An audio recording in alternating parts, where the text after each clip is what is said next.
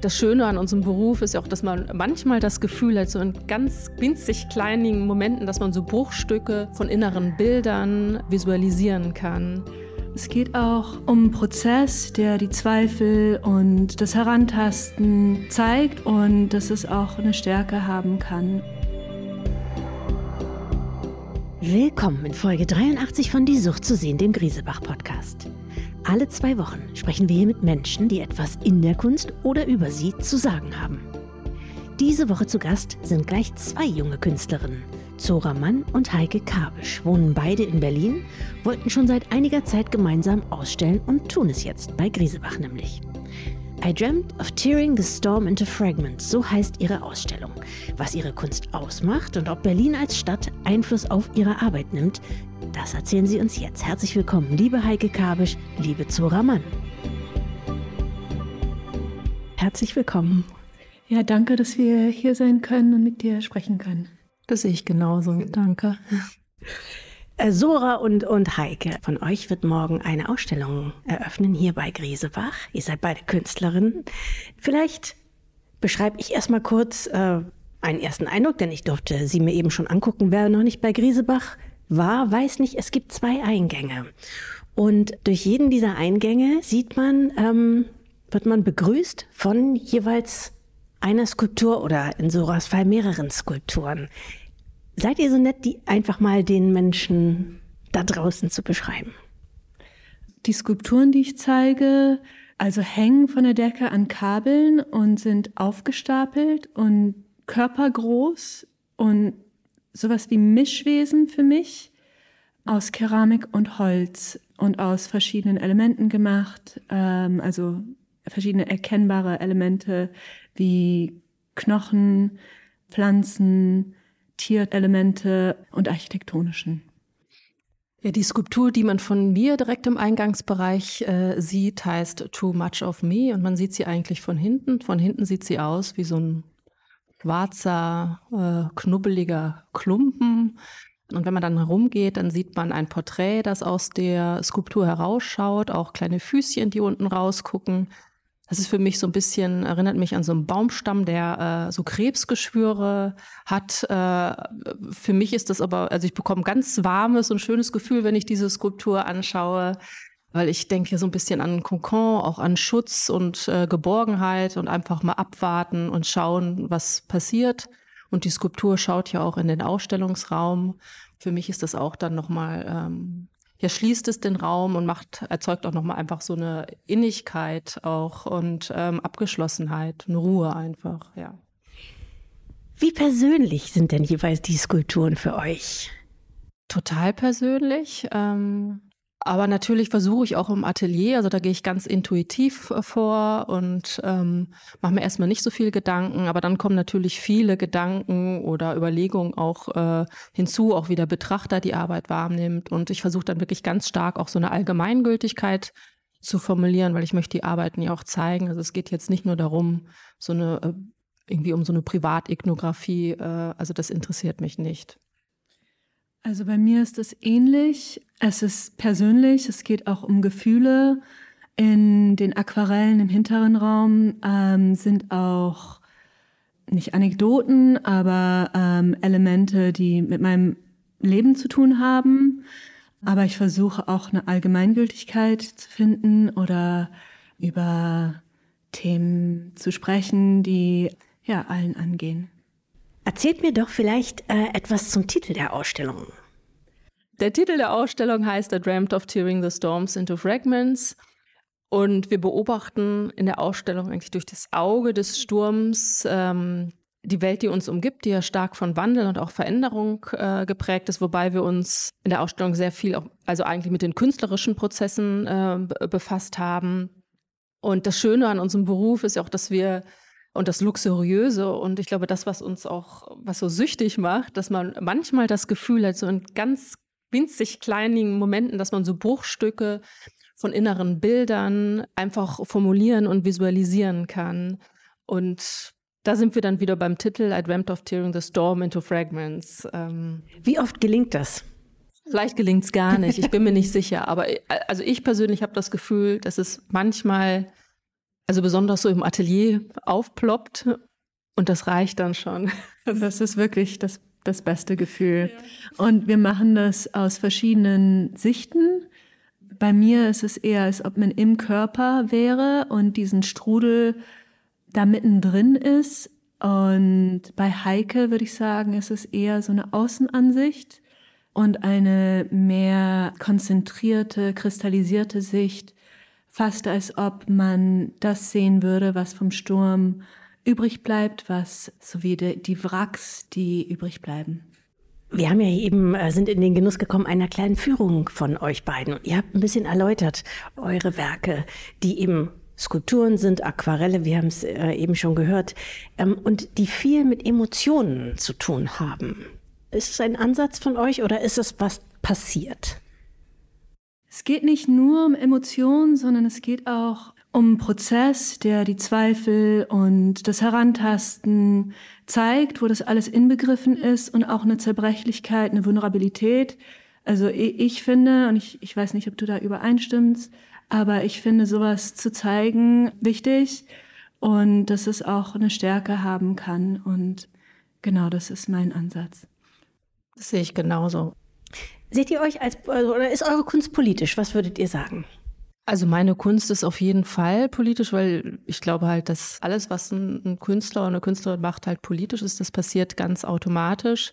Aber ich bin auf keinen Fall in erster Instanz äh, jemand, der halt so große Themen äh, irgendwie verfolgt oder auch äh, Konzepte verfolgt. Also ich beobachte wirklich eher das Naheliegende ähm, im Kleinen.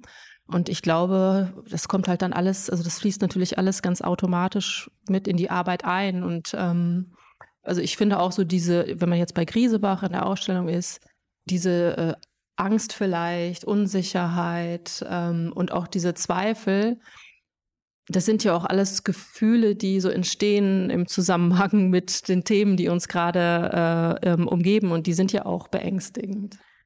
Ähm, ja, also in dem Prozess ist es auch was, was einfach einfließt. Ich, also für mich, ich sehe mich wie ein Schwamm, der das die Außenwelt einnimmt und bearbeitet, aufsaugt.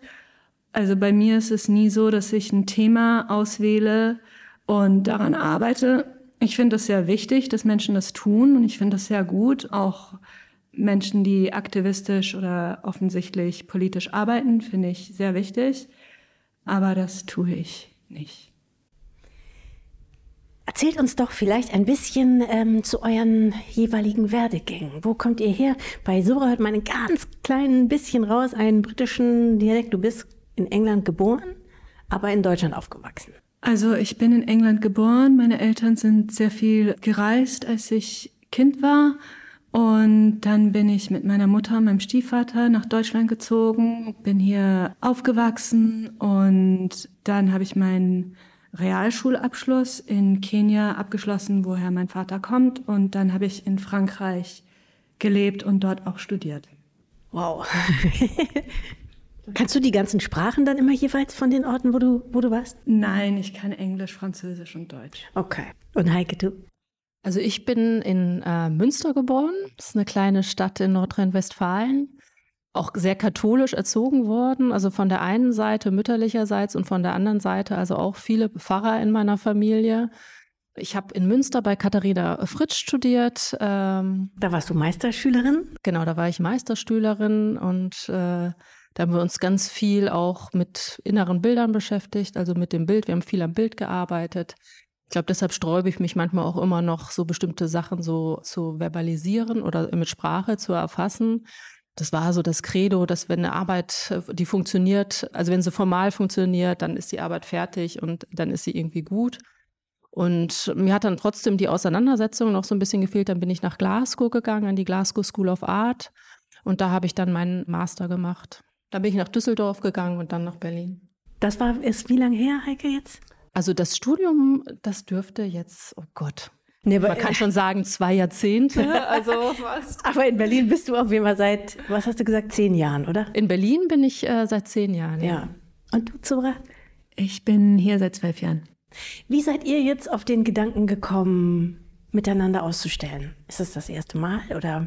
Also wir haben uns äh, vor zehn Jahren kennengelernt. Äh, da haben wir auch gemeinsam damals noch in der Galerie Kehrt, also noch nicht Kehrt Lüde ausgestellt. Ich habe im Galerieraum ausgestellt und du eigentlich im Außenraum in den Vitrinen. Und ich glaube, es hing auch tatsächlich ein Bild von dir draußen, oder? Da es hing, ähm, ja genau, es hing Gemälde und ähm, Radierung. Wir haben uns einfach so gut verstanden und sind dann in Kontakt geblieben, auch, auch viel über die Arbeit. Also wir besuchen uns auch regelmäßig im Atelier und sprechen viel und wollten eigentlich schon die ganze ja. Zeit äh, immer irgendwas zusammen machen, aber es ist nicht so richtig dazu gekommen. Und ich glaube, manchmal brauchen solche Sachen auch Zeit, weil ich glaube, die Arbeit war auch noch. Es gab diese Überschneidung, aber es ist nicht richtig ein Dialog entstanden. Es aber also für mich war es da schon auch offensichtlich, dass es viel gemeinsam, also Überschneidungen gab, genau, und dass es wirklich schön sein könnte. Wie würdet ihr die Überschneidungen beschreiben? Zu einem das, was ich schon vorher, was wir schon vorher gesagt haben mit dem Prozess und ähm, das Einbegreifen von, von dem Herantasten in die Arbeiten und dann eine Auseinandersetzung mit ähm, Porosität oder das als Thema Porosität und die Durchlässigkeit. Genau, mhm. Durchlässigkeit von, von Innenwelt und Außenwelt und dann ähm, Weißt du, was ich noch so spannend finde, auch, also was, wo auch, wo es auch eine Überschneidung gibt, dass wir wirklich noch Künstler sind, die richtig aktiv im Atelier auch, äh, weißt du, wir arbeiten ja wirklich an den Sachen und ich finde auch zum Beispiel in Soras äh, Aquarellen, das Faszinierende ist eigentlich dann, da sind so viele Entscheidungen getroffen äh, worden. Das finde ich auch so berührend. Also ich weiß nicht, bestimmt tausend oder ich weiß nicht, wie viel, äh, die wie sind viel kleine. Über zwei Meter groß, muss genau, man vielleicht äh, genau, zwischendurch diese zwei sagen. Meter groß, äh, dass da einfach so viel Entscheidungen drin sind. Und ich ich denke, das ist bei mir zum Beispiel bei dieser Skulptur, über die wir am Anfang gesprochen haben, ja auch so. Die bauen sie, die wird dann so langsam aufgebaut und es steckt einfach so viel an Entscheidungen äh, drin und das, ja. Ja, also ich, bei dir ist es eher was Kristallisiertes, würde ich sagen, mhm. was das alles mit einbegreift, aber nicht nebeneinander stellt. Also bei mir ist es ja Malerei, das heißt eine Fläche und da werden diese Entscheidungen und den Prozess sieht man auf der Fläche nebeneinander und bei dir ist es skulptural und mhm. auch was Konzentrierteres. Mhm. Von dir, Sora, sieht man eben, wie gesagt, zwei Aquarelle, die sich auch aufeinander beziehen, die ja schätzungsweise über zwei Meter groß sind und unfassbar kleinteilig. Ja. Wie lange hast du daran gearbeitet? Das eine Fear and Longing in Karl-Marx-Straße, daran habe ich ziemlich intensiv gearbeitet, über eineinhalb Monate. Und das andere ähm, hat mehr Leere in der Mitte, aber ich glaube, ich habe auch einen Monat dran gearbeitet. Mhm. Was hat jetzt, wo du den Titel nochmal genannt hast, was hat Berlin? Was bedeutet das für eure Arbeit? Das ist schwer zu sagen. Also ich glaube, ähm, wenn ich jetzt Berlin zum Beispiel mit meiner Zeit in Düsseldorf äh, vergleiche, dann ist schon, äh, also meine Arbeit auch radikaler und in Anführungsstrichen jetzt so politischer geworden, weil einfach so viel hier passiert. Man kann sich bestimmten Themen einfach nicht entziehen. Und ich finde auch, meine Arbeit war in Düsseldorf eher auch, ist immer von so einer Bildidee ausgegangen und die wurde dann halt auch umgesetzt, natürlich auch mit viel Spiel und ähm, haben sich auch immer wieder Sachen verändert. Aber meine Arbeit ist halt, äh, ich bin jetzt viel mehr interessiert daran, Arbeiten ähm, nicht abzuschließen und auch diesen Wandel und diese Veränderung auch in meinen Arbeiten zuzulassen. Und das ist, hat auf jeden Fall was mit Berlin und mit der Stadt zu tun, die sich ja auch immer verändert. Bei dir, Sora? Also, als ich nach Berlin gekommen bin, war das, ähm, war Berlin so eine Stadt, wo alles möglich schien, wo es wenig Judgment gab und man eigentlich alles sein konnte. Das ist immer noch da. Vieles hat sich verändert, vieles ist nicht mehr so. Also es ist nicht mehr einfach, Atelierräume zu haben. Ja. Wo sind eure Ateliers und wie viel Zeit verbringt ihr da? Also mein Atelier ist ähm, im Wedding an der Osloer Straße. Und ich bin eigentlich jemand, der so ganz strukturiert vorgeht, auch vielleicht, weil ich jetzt äh, ein kleines Kind habe, aber ich bin wirklich, ich habe richtig Arbeitszeiten. Ich bin von 8 Uhr bis 16 Uhr an drei Tagen im Atelier und an zwei weiteren von 8 bis in die Nacht. Bei mir, ähm, also mein Atelier ist in der Karl-Marx-Straße in Neukölln und ich habe eine Regelmäßigkeit, aber nicht so strukturiert wie Heike.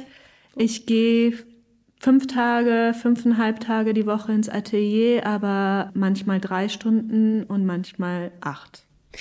Was bedeutet euch Social Media oder für eure Arbeit? Bei dir, Sora, ich, äh, war ich auf dem Social Media Account und habe gesehen, ja, du, du stellst schon Teile, also nicht deines Lebens, aber deine Arbeit äh, rein und kommentierst sie auch. Und das ist ein wahnsinnig schönes Schaufenster für von Hermes in Hongkong, was du gestaltet hast, glaube ich. Ja. Erzähl mal davon. Also das war ein tolles Projekt. Ich habe in Nizza eine Ausstellung gemacht in der Schule, wo ich studiert habe, der ähm, Villa Arson in 2020 und das hat dann auf Social Media ein Post jemand, der bei Hermes gearbeitet hat, gesehen und mich dann angefragt und das hat dann fast ein Jahr gedauert, bis dann die Anfrage kam. Und er hat es gesehen und dann aber erst nach einem Jahr angefragt. Nee, er hat angefragt und dann erst nach einem Jahr kam die tatsächliche, das tatsächliche. Wurde es konkret, ja, okay. Genau. Und ähm, die Arbeit, die ich gemacht habe, ging über sechs Monate, war ziemlich intensiv und hat mir viel Freude bereitet. Auch so 3D zu arbeiten, das hat ähm, also im Raum zu arbeiten. Es heißt Odysseus, glaube ich, oder? Kaleidoscope hieß, glaube ich, okay. meine Arbeit. Erzähl mal, was wir da sehen in diesem in, in, in dem Fenster. Wie lange war es überhaupt zu sehen? Wie lange? Es war zwei Monate, glaube ich, zu sehen. Wow, okay. Leider während Corona und in Hongkong war ja so ein mm. so ein total rigide und schlimme Lockdown. Ja. Und das heißt, es wurde nicht viel gesehen. Ja. In den Schaufenstern sieht man, es geht um Zeitreise, um eine Schichtung von verschiedenen Epochen und Räumlichkeiten. Also mich interessiert oft äh, auch in anderen Arbeiten Landschaften mit äh, verschiedenen Sichten, mit architektonischen Elementen von oben, von innen, von Makro, Mikro Ansichten zu haben. Und dann sind Figuren, Köpfe, die zu fahrenden ähm, Städten werden. Ähm Lässt einem, äh, ein, in dem Fall Kunde wie Hermes, einem ganz freie Hand? Ja, es war wirklich toll und das Team hat, ähm, also ich habe den, ich konnte dahin nicht reisen wegen, wegen der Pandemie und habe ihnen 3D-Ansichten geschickt vom Computer und die haben alles aus Holz gemacht und per Hand bemalt nach meinen Aquarellen. Also es war wirklich ein Luxus. Toll. Ähm, und Heike, bei dir, denn wir kamen ja von der Social Media. Du lehrst auch, oder? Ja, genau. Ich bin an der Hochschule. Also ich habe, ähm, ich glaube, letztes Jahr hatte ich eine Gastprofessur an der Burg Giebichenstein in der Kunsthochschule in Halle und äh, ja, ich habe auch viele Lehraufträge, also gebe Seminare. Ja.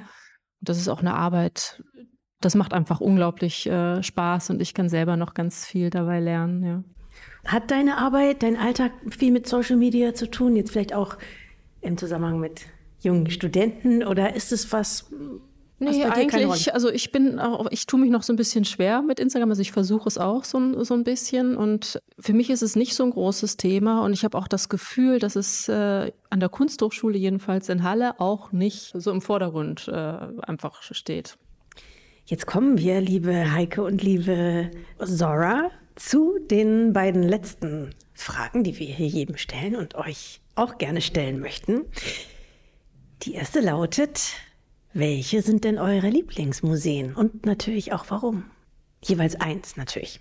Ich darf nur eins aussuchen? Ja. Oh, ich habe eigentlich mehrere. Hm, schon klar. Lieblingsmuseum.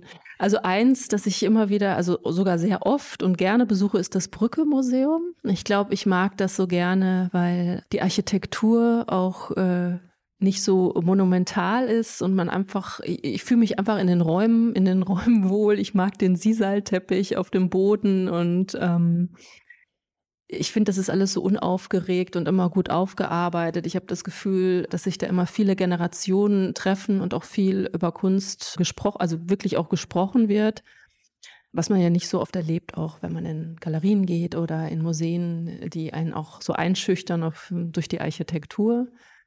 Ich ähm, liebe das Brücke Museum auch. Ähm, ich würde noch eins erwähnen, das in Los Angeles ist. Das heißt Jurassic Museum of Technology. Das ist nicht wirklich ein Kunstmuseum, sondern ein Wunderkammer, eine Art Wunderkammer, die aber Geschichte aufgreift und ganz skurril durch verschiedene Exponate geht. Zum Beispiel Pupillen und wie sie in der Kunst aufgegriffen werden. Und ja, in dem Museum sind ganz viele verschiedene Exponate, die mit Geschichten beschrieben werden, wie Geschichten der Züge, Anfang von Zügen oder von Cat's Cradle. Ich weiß nicht, was das auf Deutsch heißt. Das ist, wenn man dieses Spiel mit den Seilen zwischen den Händen, die Geschichten dadurch erzählt werden. Und dann hat es ein ganz tolles Café mit ähm, vielen Tauben. Und das liebst du? Ja, ich, ich liebe das. Okay. Eine der wenigen Personen auf dieser also Welt, die Tauben, lieben. Nee, nicht Tauben, sondern wie heißt es? Turtle Doves. Schwal also die, die auch den Peace bringen. Entschuldigung. Aha, Friedenstauben. Friedенstauben, ganz viele Friedenstauben. Oh ja, das ist ja, schön. Ist ein ganz tolles Museum. Sehr schön. Okay, dann äh, kommen wir jetzt äh, zu unserer letzten Frage. Sora, vielleicht fangen wir mit dir an. Wenn ich dir jetzt ein Kunstwerk deiner Wahl schenken würde, welches wäre das? Oh, es ist ganz schwierig. Es gibt so viele. Ähm, also eine Skulptur von Louis Bourgeois wäre wär natürlich ganz toll. Irgendeine oder? Ähm, die Spinne? Nein, nicht die Spinne. Eher, ich weiß nicht, wie die heißen, diese, diese Marmorbrüste. Sowas. Oder eine Winterlandschaft von Brügel. Das wäre gut. Schön. Danke. Ich gerne. Und du, Heike? Ja, ich glaube, ähm, ich habe gerade unglaublich Sehnsucht nach dem Meer und ich bin als Kind ganz oft Zelten gewesen in Skagen, das ist in Dänemark und da gibt's jetzt schmuggel ich noch ein zweites Museum äh, ein. So ein Museum, das ich also immer wieder gern besuche, so ein Kunstmuseum und da ähm, wird halt überwiegend Malerei gezeigt von so einer Kolonie, die da im 19. Jahrhundert, äh, also Kolonie Malerkolonie, die da im 19. Jahrhundert äh, sich angesiedelt hat. Und da würde ich mir eine Arbeit gerne von Michael Ancher ähm, aussuchen. Der hat das Meer, die Fischer, also so ganz einfache Sachen eigentlich gemalt. Und eins davon hätte ich gerne. Am liebsten einfach nur äh, das Meer. Ich danke euch sehr für das schöne Gespräch mit euch. Alles Gute für die Ausstellung. Danke. Das war Folge 83 von Die Sucht zu sehen. Wir bedanken uns fürs Zuhören, freuen uns schon wieder auf unsere nächsten Gäste und natürlich auf Sie. In zwei Wochen neu auf grisebach.com und überall, wo es Podcasts gibt.